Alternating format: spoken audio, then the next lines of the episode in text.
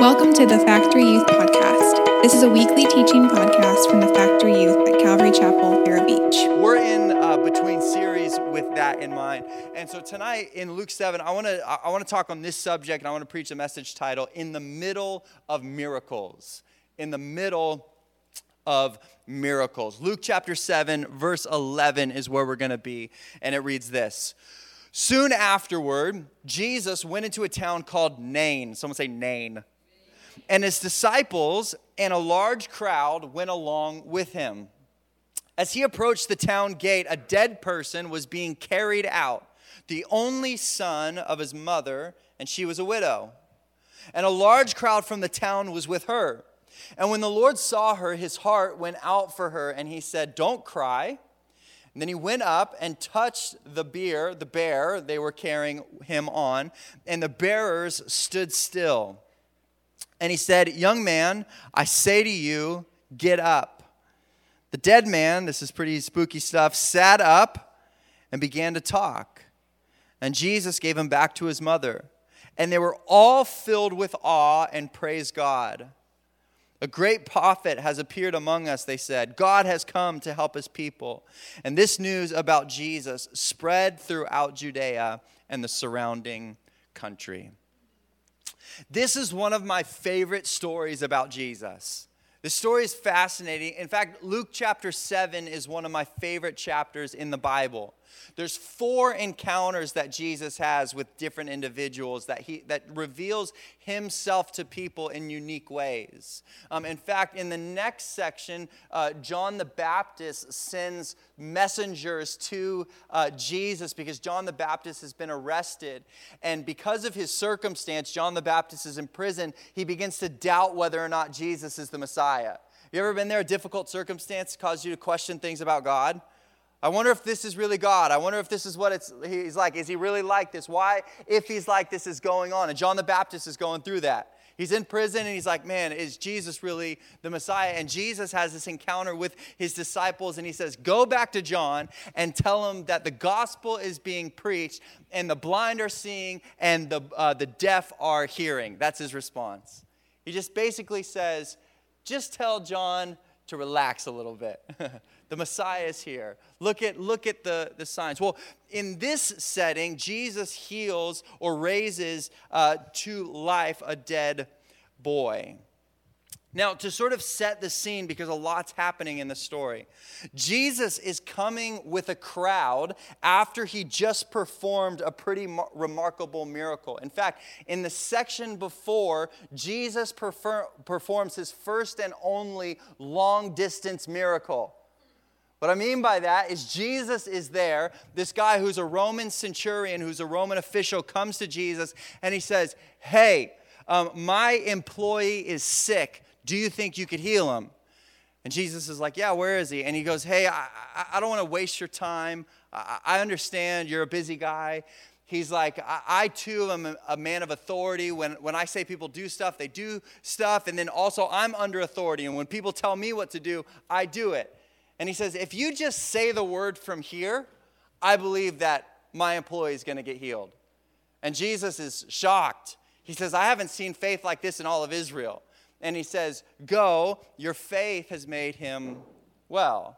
And Jesus performs this crazy long distance miracle of healing this guy's employee. And now, from there, a large crowd is following Jesus. Now, this large crowd is, is really like shocked and in awe and surprised and excited about the miracle they just witnessed. They're just like, oh my gosh, Jesus performed a long distance miracle. That's crazy. And the energy as they follow Jesus, kind of really wherever he wants to go, they're just like, we just want to see what happens next. That's kind of the idea. Like, this is cool. This guy's getting healed. Jesus is preaching crazy messages. Like, we just want to be a part of wherever Jesus is going. And so this large crowd is following after Jesus. And while this large crowd is following after Jesus, they intersect with another large crowd. So picture the scene. Here's Jesus leading the way, hundreds, maybe thousands of people following him, talking about, "Oh my gosh, did you see that miracle? Did you hear about that? Did you listen to that message? What this is I've never heard anything like this, right? The, energy is probably ecstatic as they're following Jesus. And then they get right outside of a, t- a town called Nain, and another crowd is marching out of the city. This is a totally different vibe in this crowd. In fact, we're told that this is a group of mourners going to bury a young man who's died. Think about that setting. Okay, you've got Jesus crowd, pumped, excited, worshiping God, miracles, messages, all this good stuff's happening. And then another group's coming out, going to bury a boy. And these two crowds intersect. These two large crowds encounter one another, and it was the funeral of this woman's only son, and Jesus encounters them in the middle of the two crowds and raises from the dead the son of this woman. But before this miracle, there's a middle. The middle is the pain of loss. The middle is the jealousy of someone else's miracle.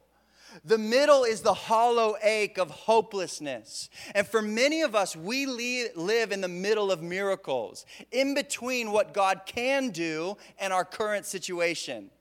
In the middle of what God, we know God is capable of. We know who God is. We know what He does. We know the type of things that He can do in our current situation. And we live so much of our life in the middle. Have you ever been there? Feeling like the middle of a miracle. Like, when is it going to happen for me? I see it happens for them. I feel like they're being set free or they're experiencing some calling or they're experiencing clarity in their life. And here I am in the middle. And imagine this scene. Here comes this crowd that's witnessed the miracle. Man, Jesus has been so good for them. Jesus has been so good for that person. And then here comes this woman going to bury her her only son. Maybe that's where we find ourselves in the middle, in the middle of what you're praying for, in between what God can do in your current circumstance. But this, teach, this story teaches us some important concepts about God and the way He works. The first thing that, you, that we see is that miracles are means to an end. Miracles are means to an end. Now, the scene, like I said, that precedes this story is Jesus healing the employee of a Roman centurion. He was wealthy, he was influential, he was powerful, and yet, listen, he didn't have what it takes to heal his employee. All of his money, all of his power, all of his authority, all of his influence couldn't heal his sick friend. Because wealth and power and influence can't save you. That's not the miracle.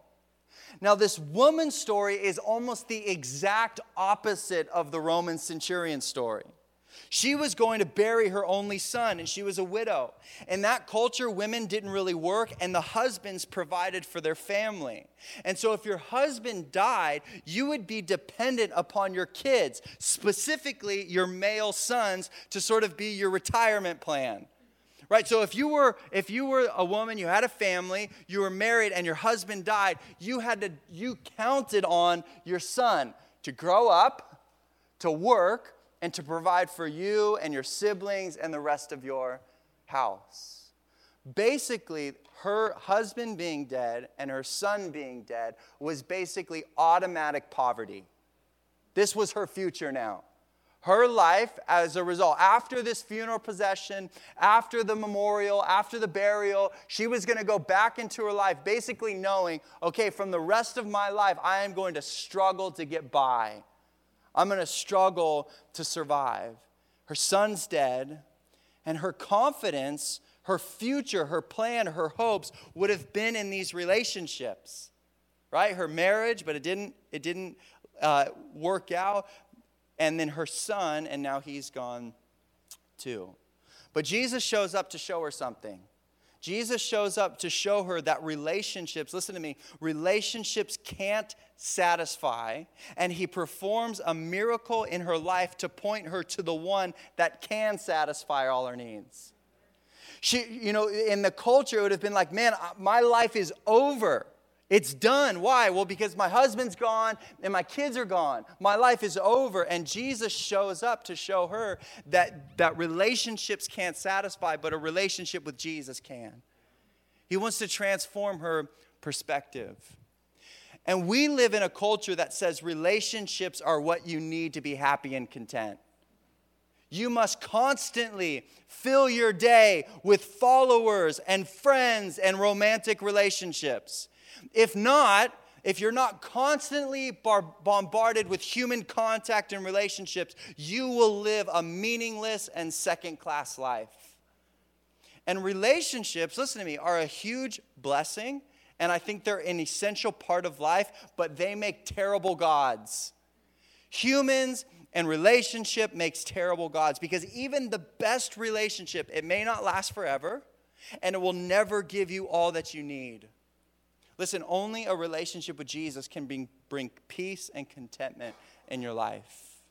Listen to Colossians 2, verse 9. It says this For in him, in Christ, dwells all the fullness of the Godhead bodily. And you, speaking to the reader, you and me, you are complete. Everyone say complete.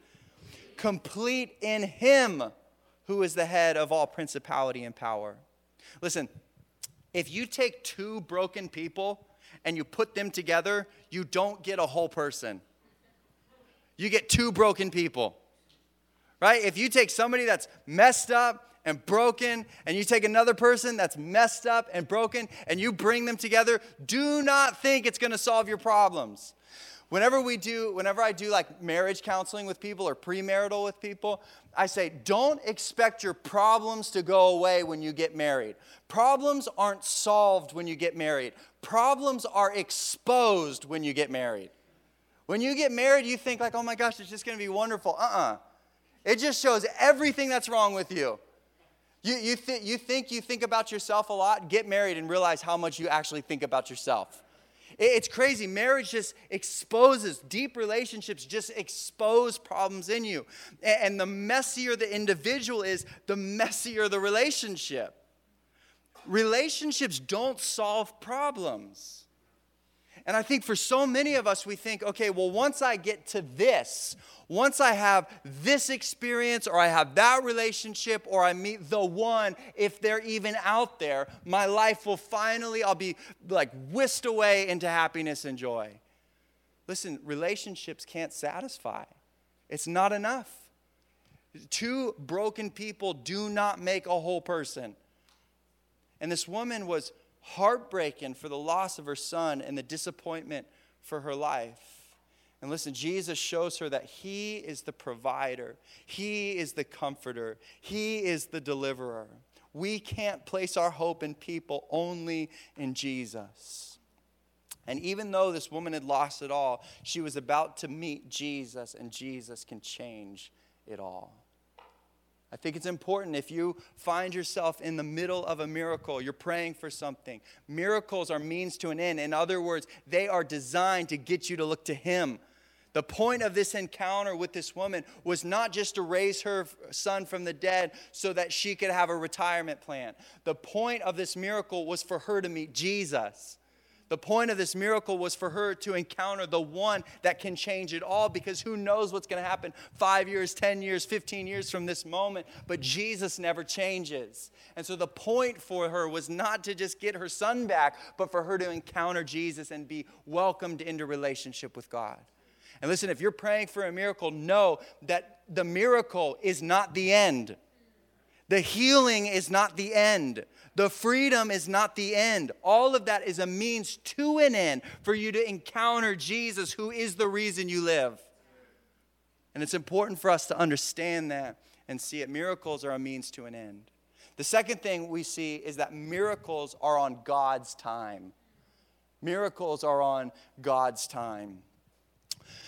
We have such a powerful and tense situation in this story. Jesus is leaving Capernaum which he performed a miracle, and following him is a massive crowd that witnessed this miracle. This crowd would have been buzzing. They would have been excited. They would have been uh, over ecstatic about what they just saw. Maybe they're still talking about the miracle or processing the sermon that Jesus gave. It would have, it would have been electric You ever been in, in an atmosphere like that where it's just like it, it feels like the roof is gonna come off? It's like I, I, Hannah and I went to a Laker game one time in LA, and uh, this was maybe I don't know four or five years ago, and uh, there was a player. I think he's retired now, but his name was Metta World Peace. His real name was Ron Artest, right? That's his, yeah.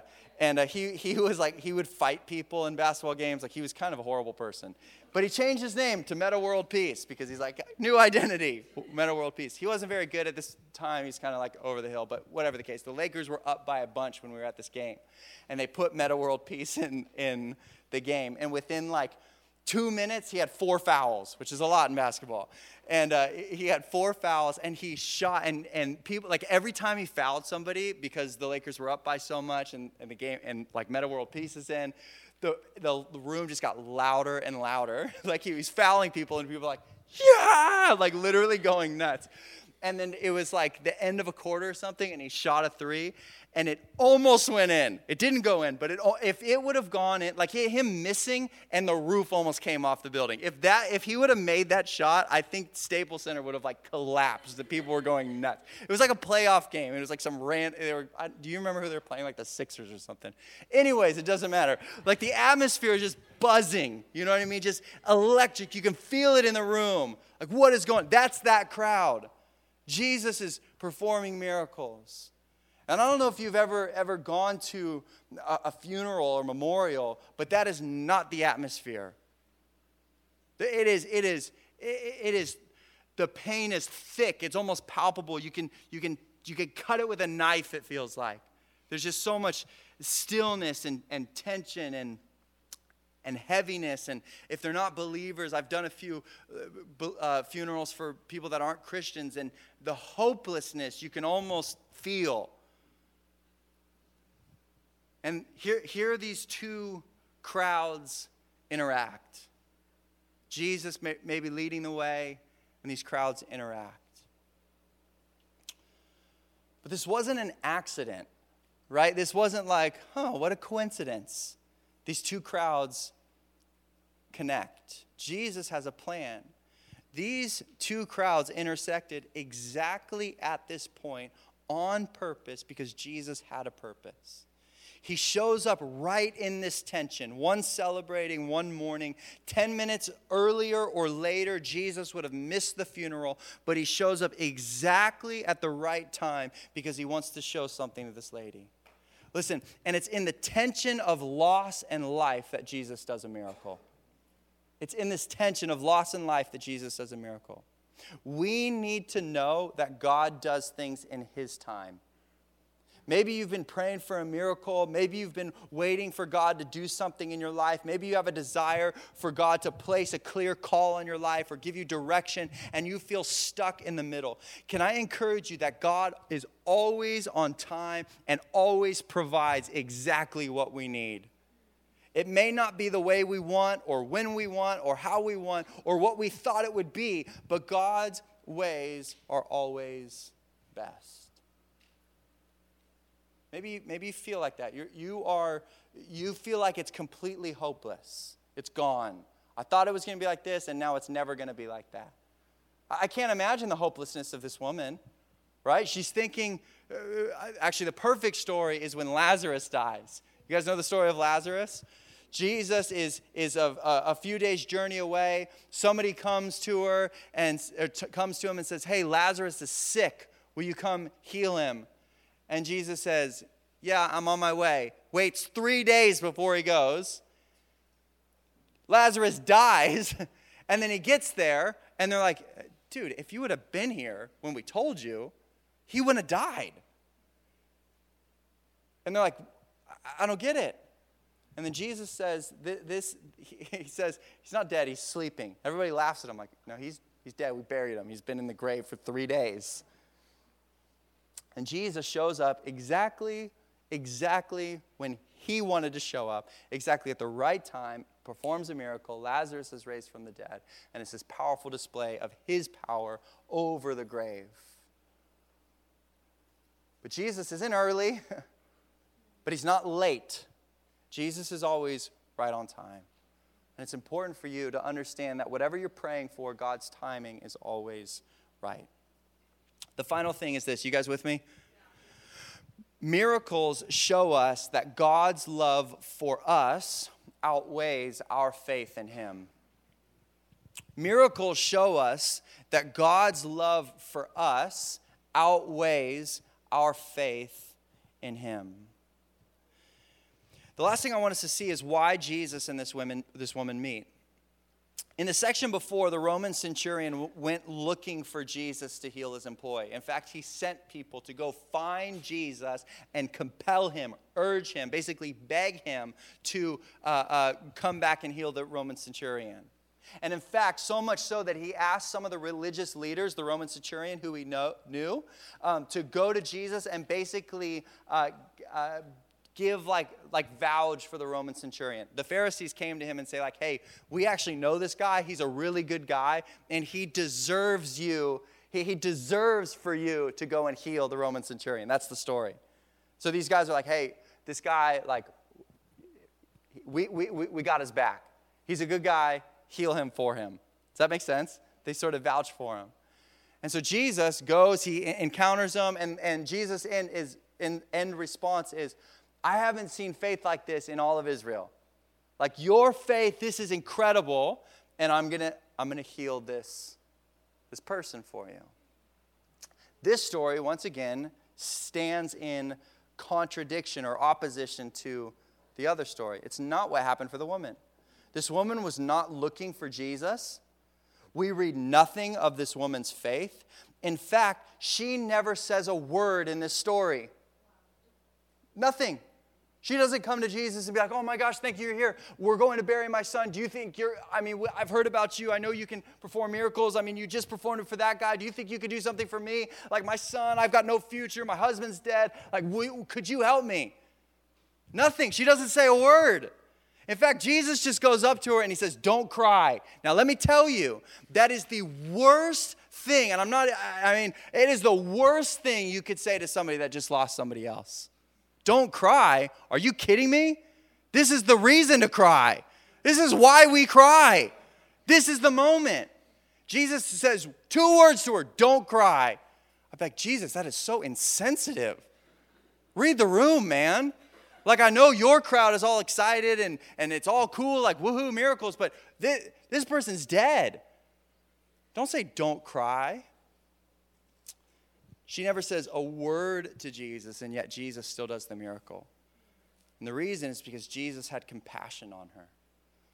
The word compassion that's used in this text, it means to be moved to one's bowels. It's literally the word. To feel it deep in your gut. You know, I think we often think about emotions, we talk about emotions in our heart, like we, we feel stuff there the, the Hebrews would talk about it in their stomach or in their bowels because that's where they felt. I mean, that's where we feel emotion, right? We feel butterflies in our stomach, we feel fear, we feel excitement. Jesus was moved with compassion. It's to feel something deeply. And even though we know nothing about this woman, or if she even had any faith in God at all, Jesus performed a miracle. The miracle happens because of Jesus' love for this woman. He wanted to impact her life and future because he's good and because he's compassionate. He felt and he cared. But his compassion wasn't just feeling sad for her. Jesus just didn't go like, "Oh man, I feel for you. I'm so sorry about that. That's so hard. Let me just sit with you. Let me be quiet with you. Let me stand here with you." His compassion led to action. Jesus says two things in this story. He says, Don't weep, which is compassion, right? Don't weep.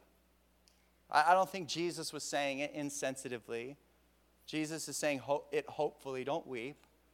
But if that's all he said, it would have been incomplete. It would have been, it would have been, yeah, I'm, I'm there with you, don't weep, I'm sorry for your loss. That would have been it. But Jesus' compassion led to action. The second thing he says, the only other thing he says in the story is, Young man, I say to you, get up. Action. Because his compassion, it led him to act. And listen, Jesus' love for you is not just in word, it's in action. Jesus doesn't just feel love for you. Jesus doesn't just like, man, I care about you and I love you from a distance and I really hope it works out for you. Like, I love you so much, and I got all the butterfly feelings for you, and I really love you, man, and I just really, I'm, I'm sending lots of thoughts your way, man. What the heck does that mean? Sending good vibes your way. Okay, great. I'm just thinking about you. Well, what are you thinking? Well, I'm thinking like I'm, I'm sending thoughts. No, no, no. Jesus' compassion leads to action. So much so that Jesus willingly left his throne in heaven and came down to earth and died on a sinner's cross so that you and I could have relationship with a God that we have no right, no deserving of having relationship with. But Jesus' compassion and his love for you led him to action. And let me tell you, whatever your situation is, whatever you're walking through, Jesus doesn't just hope for the best for you. He cares about you, He sees you, and He wants to work in your life and transform your life. Worship team, you guys can come up here. I'm going to close. God does things in our life to get us to see His love for us so that we will trust Him with our lives. And listen, sometimes that means the miraculous. Sometimes the situation we find ourselves in and the way God wants to work and the way God wants to get our attention is through the miraculous. And I absolutely believe that God is the same yesterday, today, and forever. And the same miracles that God did uh, a uh, hundred years ago, a thousand years ago, three thousand years ago are the same miracles He can do today. God is the same. God wants to heal. The Bible says that if we pray for one another in faith, that God will and can heal. God is the same. And sometimes the way that He wants to work in our life is through the miraculous. I'm going to say that again. Sometimes the way that God wants to work in our lives is through the miraculous. But again, it's a means to an end. It's to get us to see Him and to be in relationship with Him. But listen, like I said, God does things in our lives to get us to see His love for us so that we will trust Him with our lives. That's His goal. Sometimes that means the miraculous, but listen, sometimes that means no miracle. Sometimes the way and the things that God uses in our lives to get us to see His love for us and so that we will trust in Him is not through the miracle, but it's the absence of the miracle. The Apostle Paul, who we all know, right, one of the most popular guys in the New Testament, wrote a majority of the, the, the, New Testament, the books that we read. His, he preached to more people than we can count. He started more churches than we can remember. Like this guy, he's done it all. And there's an interesting story. He's talking about some of his own personal experiences and situation. And he says that three times he pleaded with God that God would take away what he called a thorn in his flesh. Now, we don't know what it is could be a sickness. It could have been uh, uh, some sort of struggle he felt internally. It could have been a pain that he felt. It could have been some anxiety or worry. We don't know. And it's nice that we don't know because we can all relate to some vague thorn in the flesh. And he says, Three times I pleaded with God that he would take it from me. And God responds to him. And his response is, My grace is sufficient for you and my power is made perfect in your weakness. That's God's response. God doesn't come in and say, okay, I'm the surgeon and I'm going to get the thorn out of the flesh. It's not what he does. He doesn't say, okay, you prayed for a miracle, you prayed three times, you, you, you were faithful, all right, you prayed enough, you said it right, you did all the right things, okay, now you're going to get the miracle. I think sometimes we think that. Sometimes we think that the absence of a miracle means we're not doing something right. Like, oh man, I didn't pray hard enough, or I didn't faith enough, or, or, or, or I've sinned too many times this week, and so God's never going to answer my prayers. Jesus responds to Paul, and he says, My grace is enough for you. In other words, the miracle, it's not going to happen. You have enough you have the grace of God on your life, you have a relationship with Him, and that's enough for what you're walking through. Again, all that God does is to get us to see His love for us so that we will trust Him with our lives.